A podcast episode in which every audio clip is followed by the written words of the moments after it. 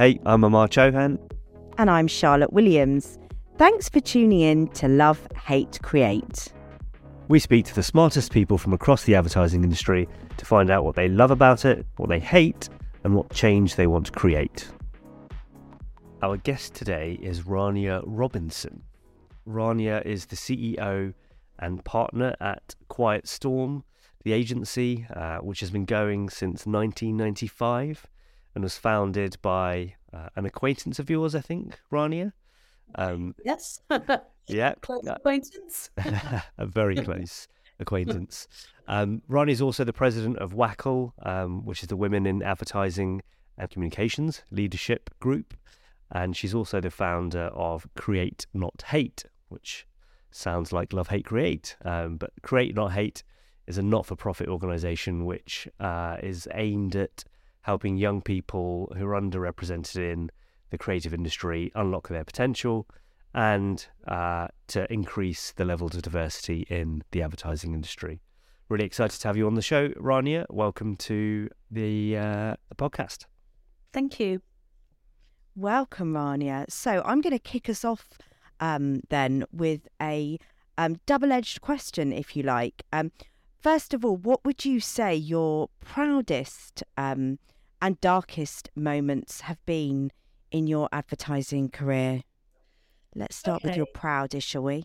Proudest. Okay. I, I think, I mean, I've got, but to there's been a lot of um, proud moments recently, in all honesty. So I, I, struggled a bit to sort of pull one thing out. But I guess um, kind of having given it a lot of thought, and I think it, there's lots of sort of similar sort of themes that, that kind of consistent themes that come up on the things that I'm most proud of. And I think um, becoming an employee owned trust is probably um, symbolic of of a lot of the things that I'm really proud of, which is very much around kind of equity and and and, and fairness and equality and um, equal opportunities and all that sort of stuff. And I think becoming an employee owned trust uh, back in I think it was October.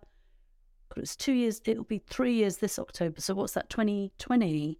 It was during lockdown, like that kind of lockdown yeah. period um, I think for me was a kind of real stake in the ground in terms of how much um, having kind of equitable business models really kind of mean to myself and Trevor, and, and I think um, was was kind of yeah, I guess a sort of business led um, action that, that kind of really solidified that thought. And I think um, there's lots of reasons why we chose um, that employee ownership model, but I think one of the things that really motivated us more than anything was um, creating an opportunity for our staff to to benefit from the hard work and the hard graft that goes into uh, being part of um, an advertising agency or, or, a creative agency, and which we know, you know, um, can, uh, involve a lot of personal sacrifice and a lot of hard work. So, um, giving people the opportunity to part benefit from that was something that was really important to us. It's great, isn't it? Because we talk about equity so much in the context of diversity, equity, inclusion, which of course, huge topic.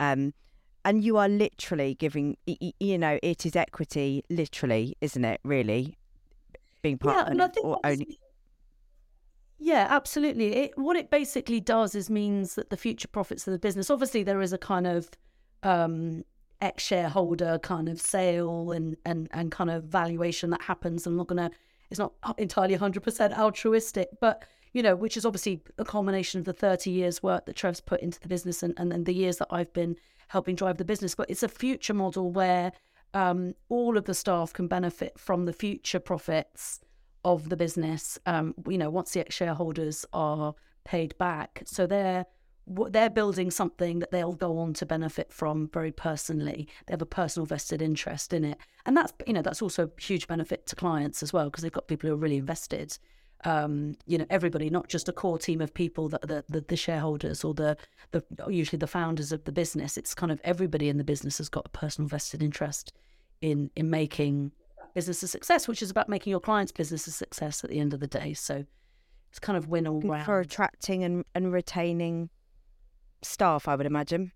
Yeah, absolutely, and I think the proof is in our kind of retention rate. We've got an average five to six year uh, retention rate, which is really unusual for the industry, particularly given the kind of churn rates that we're seeing at the moment as an industry. And we, we know we're regular features in best places to work lists for campaign, and I think that's that's a lot of that's got to do with the, the model that we've got and the culture. um, which is basically the you know the models come off the back of the culture, the the, the agency culture. So, yeah. And do staff reap some of the benefit in that kind of time frame then, um, or is it anything Yeah, longer term incentive? Yeah. The immediate benefit is that they benefit from tax free bonuses.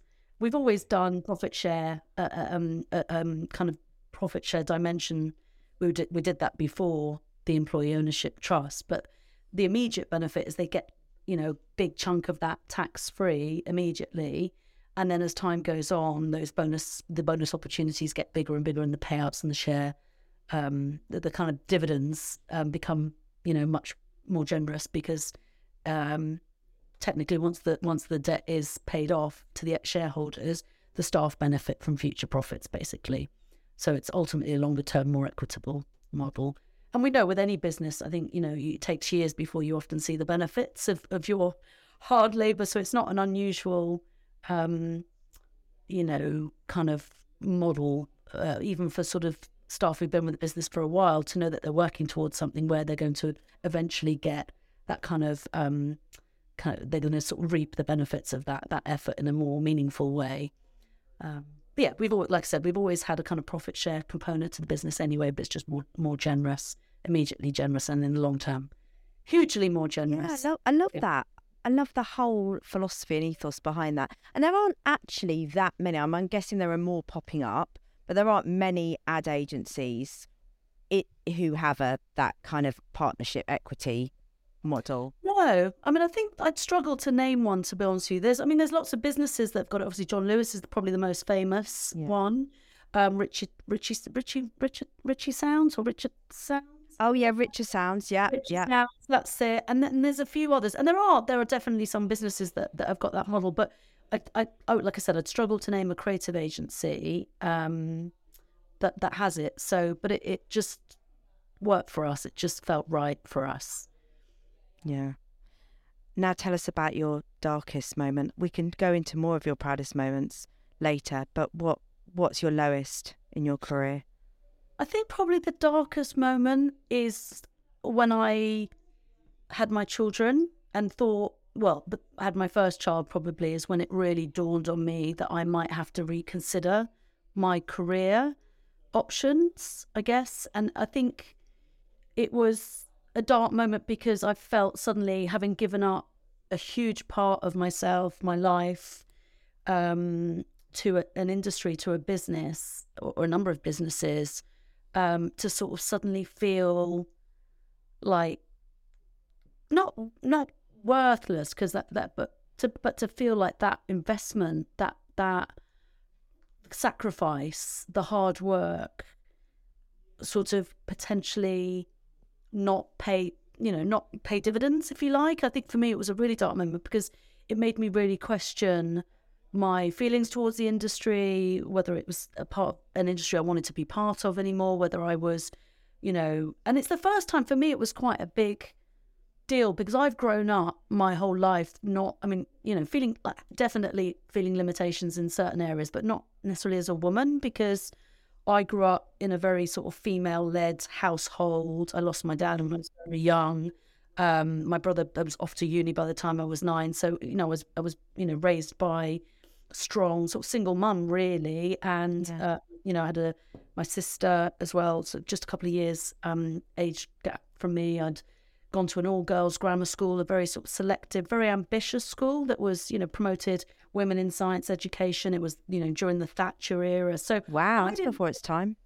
Yes, really before its time. It was like really ambitious, progressive school. So I never felt like I couldn't, as a woman, like achieve anything because I had like you know all this female, strong female kind of um, role modeling around me. I mean, obviously you can. There's there's many things that Thatcher you know didn't do right, but just seeing a woman in the biggest job in the country does some you know says something to you as a young girl, uh, as well as everything else. So that was the first point that I felt like actually as a woman I I had I I had fewer opportunities than men.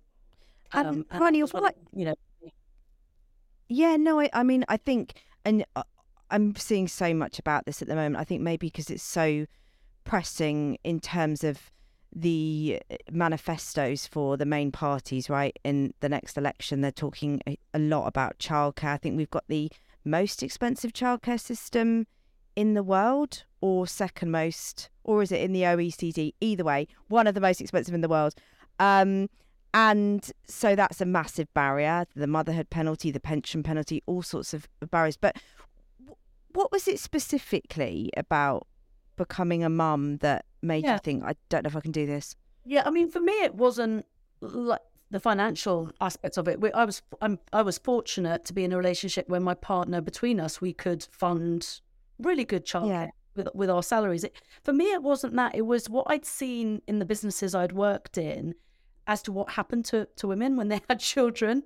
You know, it was a very kind of unconscious. It wasn't even something that was that like conscious, if you like, until I was in that position. But what you'd see is these women who were doing, you know, unbelievably well in these businesses. Um, you know, you see being you getting to a certain level, going off having children, coming back in a sort of slightly different role, and then before you know it, they've sort of suddenly disappeared. So there was this kind of very kind of unconscious, but you know, became very conscious of at, the time that I was in that position myself that actually there was a limit to your career opportunities when you had children. So that's just what I saw through what I was experiencing around me. So my view was just like, okay, well that's it. I can't do both. I'm not going to be able to, and also the hours I was I was working crazy hours, and I felt like, well, I can't. I have to make a sacrifice here, and I'm not willing. Um, so so so so I took a different sort of well, I questioned my whole, you know, whether it was the right industry for me at all, whether it was something I even wanted to to be part of anymore. Could I do the the you know, could I progress? Could I do well in an, in the industry at all?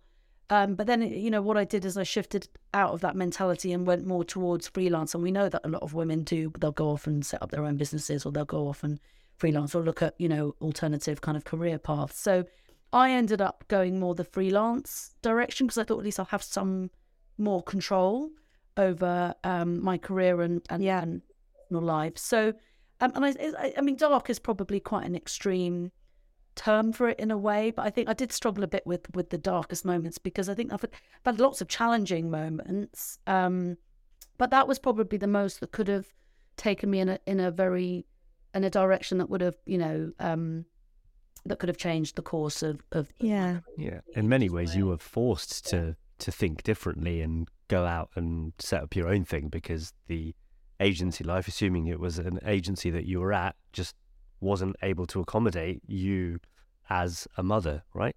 Which is oh, also Yeah. not not Yeah. great, and that's probably still happening as well. But great that you managed to forge out a different path, which was equally as, as successful, if not more. Yeah. It's what it's definitely what led me to Quiet Storm. I mean, I've Trevor founded the business sort of pr- prior to me, but it did definitely brought us together in in in the agency. I I went in to work on a pitch and kind of never left, and then that that was kind of it. So, but that wouldn't have happened had I not chosen that path, I guess. So it led to a good outcome. But but you know, I'm just when you just think about um, you know, I was pretty established at that point in my career. I, you know, I'd um, reached a decent level within an, an industry, but to feel like you're kind of done at the age of, you know, 35, uh, sort of still with still a long way to go potentially in terms of um, development opportunities, I think is is um, is it's yeah, it should that it just should. It's very sad, isn't it? It is very sad because the thing is, as well, is what you're saying. You know, these women would go off, have babies, come back, and then sort of quietly they disappear. And if you don't have those visible, strong mother, female role models, you begin either, co- even it might even be unconscious yourself to think, well, this isn't the right place for me. I can't see anyone like me. It's it's not very um empowering, is it? Or Well, no, I mean, I mean, things have changed a lot. To be honest, I mean, this is like we're talking fifteen, well, seventeen years ago. So things Yeah. have moved on a lot. So I can't say, you know, that I think there's, you know, um, a different experience for female leaders now. I mean, it's still happening, Good. but there is a different experience. But I think it's absolutely that's what you're. This is why role modeling is so important mm-hmm. because it is. It's what you see that you go, okay, well, that's my fate, if you like, or, you know, in a positive way or in a ne- negative way. And I certainly, there was, you know, outside of just what I was seeing, there was nothing explicitly said to me that, that other than what I was seeing happen before me that that led me to think, okay, this isn't. I can't get part. I can't. I'm not going to get the same opportunities as my male colleagues. I'm not going to thrive without making some serious sacrifices that I'm just not willing to make. Um, or or even you know even even if despite um, you know despite even my um, willingness, I guess, to work um, in a certain way, it felt like those opportunities just were shut down to me because of just because of the choice having a family. So I think that you know I'm glad to see that that isn't that isn't for the most part the case. It's well, there's still work to be done around that because I think childcare is probably more of more can be more of a challenge more broadly these days. Seems to be uh, the big one at the moment. Yeah, yeah, yeah. But no, well, you've done some great work in this area, of course, with WACL. Yeah, yeah which is why you know I think for us the WACL is so important because not only does it provide role models, but it's also we're working really hard to also influence practices and behaviors within businesses that stop us losing these amazing, like these incredible women at certain points in their career. And certainly maternity is one key area where we see a drop off. So, um, yeah, and that was my personal experience. So, um, yeah, okay. so it's good to be able to try and help the next, you know, help the, the next sort of generation of leaders not to have those sorts of experiences. We'd like to take a quick moment to thank one of our sponsors. Massive Music is a global music agency and partner for some of the world's leading brands and agencies. With 10 offices worldwide and over two decades of expertise, they deliver everything you need in the field of music, voice, and sound, from sonic branding and activations to music for commercials and licensing. Just to name a few, Massive Music works with clients such as Heineken, Nike, The North Face, Philips, and Colgate. They also provided the music for this very podcast. On top of being a lovely bunch, they're an official sound partner for brands on TikTok, and since 2021, they're part of Songtradr, the world's largest B2B music company. Their ultimate goal is to combine musical craft with strategy to elevate your project or campaign through the power of music and sound, which, if you ask us, is oh so needed in the advertising world of today. If you're interested, send an email to lovehatecreate at massivemusic.com so they know you came through us. Needless to say, they're all ears. So, Ronnie, tell us what you love and what you hate and what change you would create in this industry then. And this is all through the lens of wanting to make sure that we have a successful future. I mean, I, I, I still really love this industry. I mean, it's like, it saddens me, to be honest with you, when, you know, when you know you, you see that the trust levels in the industry are like I think we're like I think the last thing I saw was we're less trusted than politicians, which is really like saddening, isn't Damning. it? It's really like that's like you know and and but I, I've still got so much energy and excitement for, for the possibilities. It's the possibilities of what we do. If you think about, you know, we're we're you know potentially doing work that can can make people feel something, can make people see things differently, that can influence kind of people's attitudes, behaviors. It's an incredible privilege, really. And I just, you know, being able to sort of kind of inspire, you know, entertain, you know, make somebody feel something. I still, you know, get so much sort of joy at, you know, often when we, you know, we I did a uh, Trevor and I did a, a, talk this morning with the sort of uh, School of Communication Arts, and we shared some work. And just when you get that kind of laughter and reaction in the room, that that never fails to kind of make me feel really good. Or when people say, "Oh, you know, what you do?" and you say, "Oh, I work in advertising," and "Oh, well, do you do you, do you know the Haribo ads?" and people go, "Oh my god, I love those ads." I mean, that is how lovely is that to be working in an industry where you can do something that you know your average like your stranger on the street can say, "Oh my god, I really love that," and that made you know that made me really laugh. It made me so. I, mm. I think that it, that's what we do at its best. Obviously, that you know what I hate is the fact that people, you know, what the fact that we're not trusted, the fact that people are trying to avoid the ads, the fact that you know people switch off to to what we're doing and you know, feel frustrated by, you know, the constant barrage of, of, of, of communication that's being thrown at them. So that, that for me is, you know, um, really kind of disheartening. And I think trust mm. is the essence, the core heart of all of it. In in truth, it's like it's such an important thing in our industry across the board. You know, whether it's the trust, uh, the the relationship your client, the client and agency have in terms of trust. Like the best work comes from a good relationship. We all know that. You know, you'll get the best work out of out of out of um, an agency if you if you trust them. You know, and and, and likewise if there's there's a trust uh, and an understanding between the agency and the client, and un- you know, uh, very much about agency understanding the challenges that the client is living with as well, and really kind of giving them reason to trust the agency as well by really showing an understanding of of of the, of the challenges and and the um, you know and helping them solve problems and um, so yeah so the, the, there's a kind of trust thing there there's the trust between the agency and, and their their team and their staff which is again why the employee ownership for us was so important. It's that real we're in this together.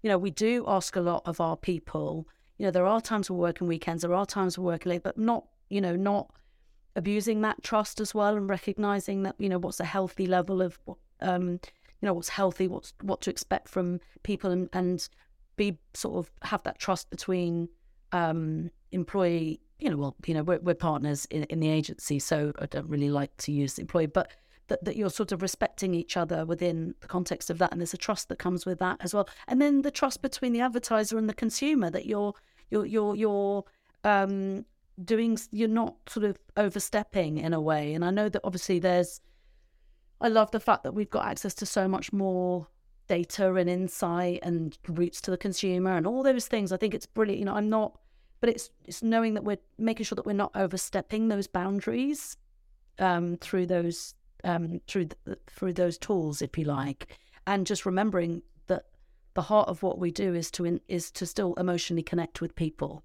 Um, so, I think that I think yeah, that's that's. But yeah, no, I think you've nailed what a lot of people are thinking and saying at at the moment around this because trust is such a big issue, right? It, it's and we need to talk about it a bit because I see a lot of people lamenting a lack of trust in what people you know, in, in advertising and in the work that you're doing, all of us are doing. But are we doing enough to help ourselves there? Because everyone laments it, but are we all doing enough to to make it better? I think, to be honest with you, I think we're all being challenged on so many levels, and and the challenges come at uh, at the economic, societal, yeah, economic like level, societal level, kind of it's bigger often than than our clients. It's bigger than us. It's but but each thing impacts the other. And I think particularly we've had a challenging few years. And prior to that, you know, I think I think where I started to see a big shift was after the financial crisis in 2008. I think we've we've struggled to sort of regain um, kind of where the industry was, you know, prior to that, which is where there was people, you know, we would invest in in in what we were doing, I guess, and then there's been loads of social kind of uh, economic pressures that have have sort of slowly chipped away at, um, you know, the level of investment that goes into advertising and communication. And I don't mean necessarily even financial investment. In truth, I mean time I mean craft, I mean some in some instances the financial investment as well because I think this whole mantra which I think you know stemmed from the 2008 financial crisis or post 2008 financial crisis around faster, better, cheaper, I think has done something to to kind of devalue and commoditize the work we're doing because I'm sorry, you can't have it cheaper, faster, and, and better. Something you just can't. You might be able to have it cheaper and faster, but probably not better. So you can't have all three. you can't have all three. I just I think we've created this mindset that you can just chuck chuck stuff out.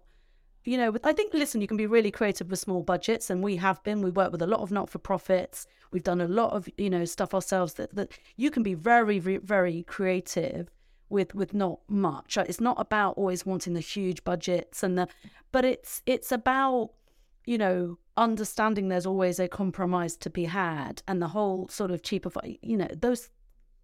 So I think there's been a lot of things that that that we've done as an industry collectively and understandably with certain pressures that, that our clients are facing into you know so it, it, it's a lot of it is understandable but i think my view would be would be to, to sort of focus on doing less more impactfully than doing lots um, you know and i think yeah. I think fewer better. fewer better. Maybe that should be the new mantra. Fewer better. Yeah cheaper better no. yeah better right no fewer better more expensive yeah. Well, you know what? To be honest, if you do less, uh, you know, if you do less, more powerful, more effective, it's yeah. all about an investment. I think that's the other thing. It's like it's it. People see like instead of seeing it as an investment, they're seeing it as a cost to the business as well, and that's where it's kind of going wrong because if you can, if you understand that if you invest, you're going to get a return, then you're going to invest. You know, and I think it's become this mindset of a cost to business versus an investment in the business, in the brand um, and also you know a recognition that you know that um, there's going to be stuff. Of course, you know we'd expect to do communication, see an immediate impact, and you know I would I'd be dissatisfied with the piece of work we put out the way we didn't see an immediate impact, but also recognizing that there's a long longer term investment that goes on as well that, that needs to be considered within the context of that and it's you can't just go out and do one piece of activity and think that's that's kind of job done so I think it is. It's finding that balance between um, investing in the right things in the right way um, to get that kind of the kind of return, so it stops feeling like a cost and starts feeling like an investment. It's, it's quality over quantity, isn't it? If we were to sum it all up. Yeah. If we if we take your um, kind of timeline from the financial crisis onwards, which is when my career started, lucky me. Um, I suppose technology has had a massive role in the evolution of advertising from yeah. that point, and from before then, I'm sure as well. But from that point until now, things have got a lot more complicated, haven't they? And yeah. do you think, and tell us how the conversations you're having with clients go about this? How, do you think that the the plethora of options that are now at a marketer's disposal are what prevent us from, or prevent them from getting that quality versus quantity balance right?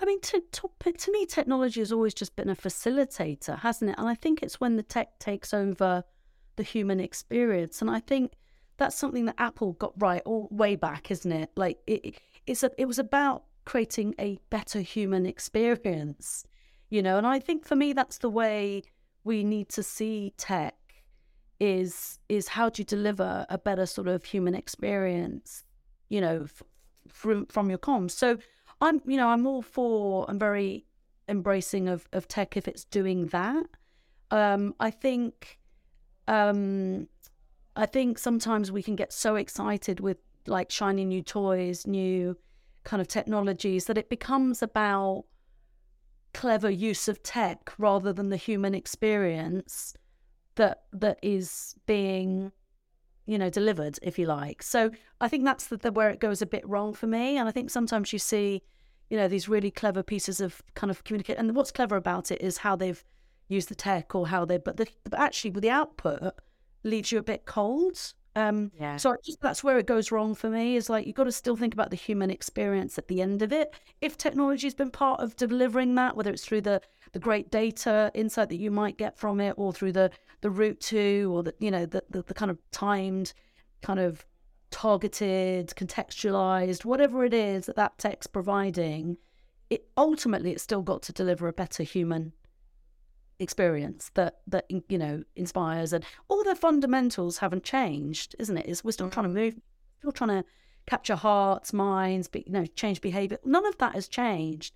So to me it's just how those how technology is aiding that um, yeah. yeah losing sight of it. So yeah. How it can like augment what you're already doing right? But i, I agree. I think it's like there's so much tech for the sake of tech.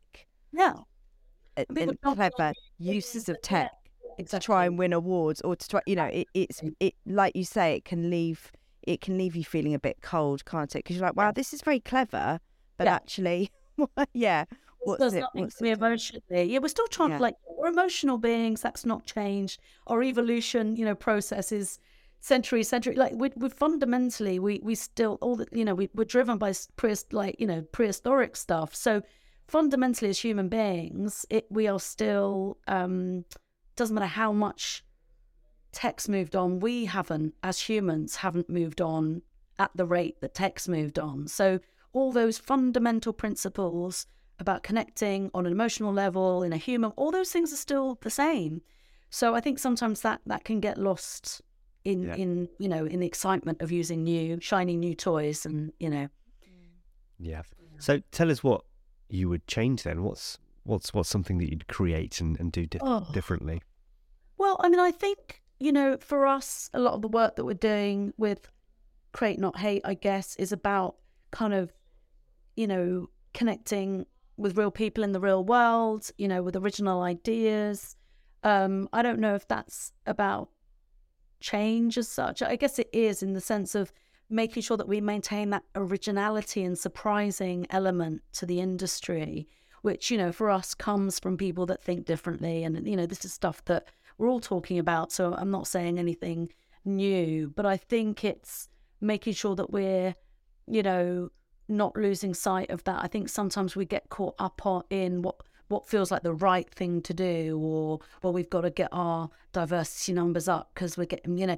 But I, but it's all about coming up with original ideas that connect with real people. So it's it's making sure that that you know we don't forget that, and it's it's about making sure that we're bringing people in and creating environments where they can be who they are, because that's why you're bringing them in to bring something fresh and different, and not come in and just become you know, part of whatever that kind of cultural thinking is or, or uh, mindset is within within the agency. So it, I'm not saying anything new, I guess, but I get, um, but I, I, guess it's just making sure that we we keep challenging ourselves mm. to be original and fresh and yeah, and and kind of not go through the motions of just getting work out.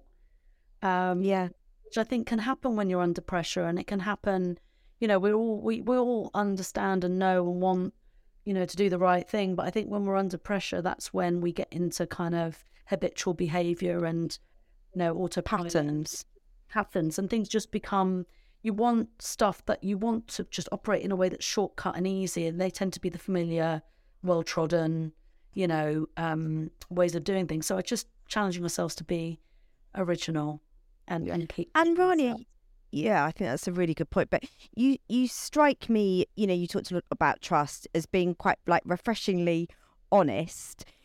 Do you have these honest conversations with your clients around trust, around when you don't agree with something, when you think they're going the wrong way, when you think they're picking up, you know, do you have these conversations? Do we need to have more of them?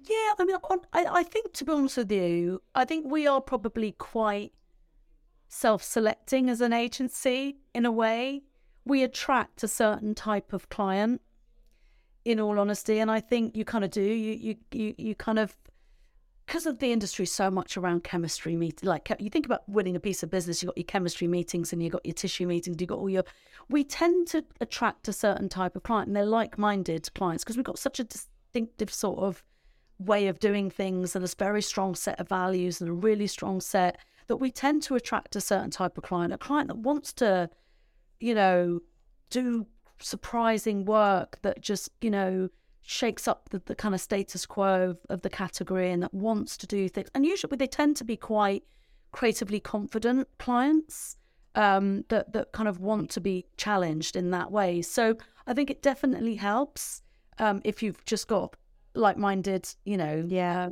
I think I think I do think probably agencies with strong um, points of view will will will attract like-minded clients, so it makes it a lot easier. Um, but obviously, you know, length of relationship, proven track record, that always helps. You know, once you've done a yeah. piece of work for a client and it's been, you know, unbelievably successful, that that trust is earned, isn't it? And you know, it does it does help that you know you, you need to deliver, you need to do great work, you need to earn that trust. So for us, we find that those relationships get stronger and stronger over time once you once you've proven, you know. So yeah, it's um but it does help if you're at least on the same page at the beginning. You at least got the same ambitions. Um, that definitely helps. Absolutely. And an excellent note to end on. Thank you very much, Rania. That's been really, really interesting. Thanks for joining us. And uh, yeah, we'll keep an eye on how Create Not Hate uh, progressing and, of course, Quiet Storm as well in the future. Thank you. Thanks, Rania.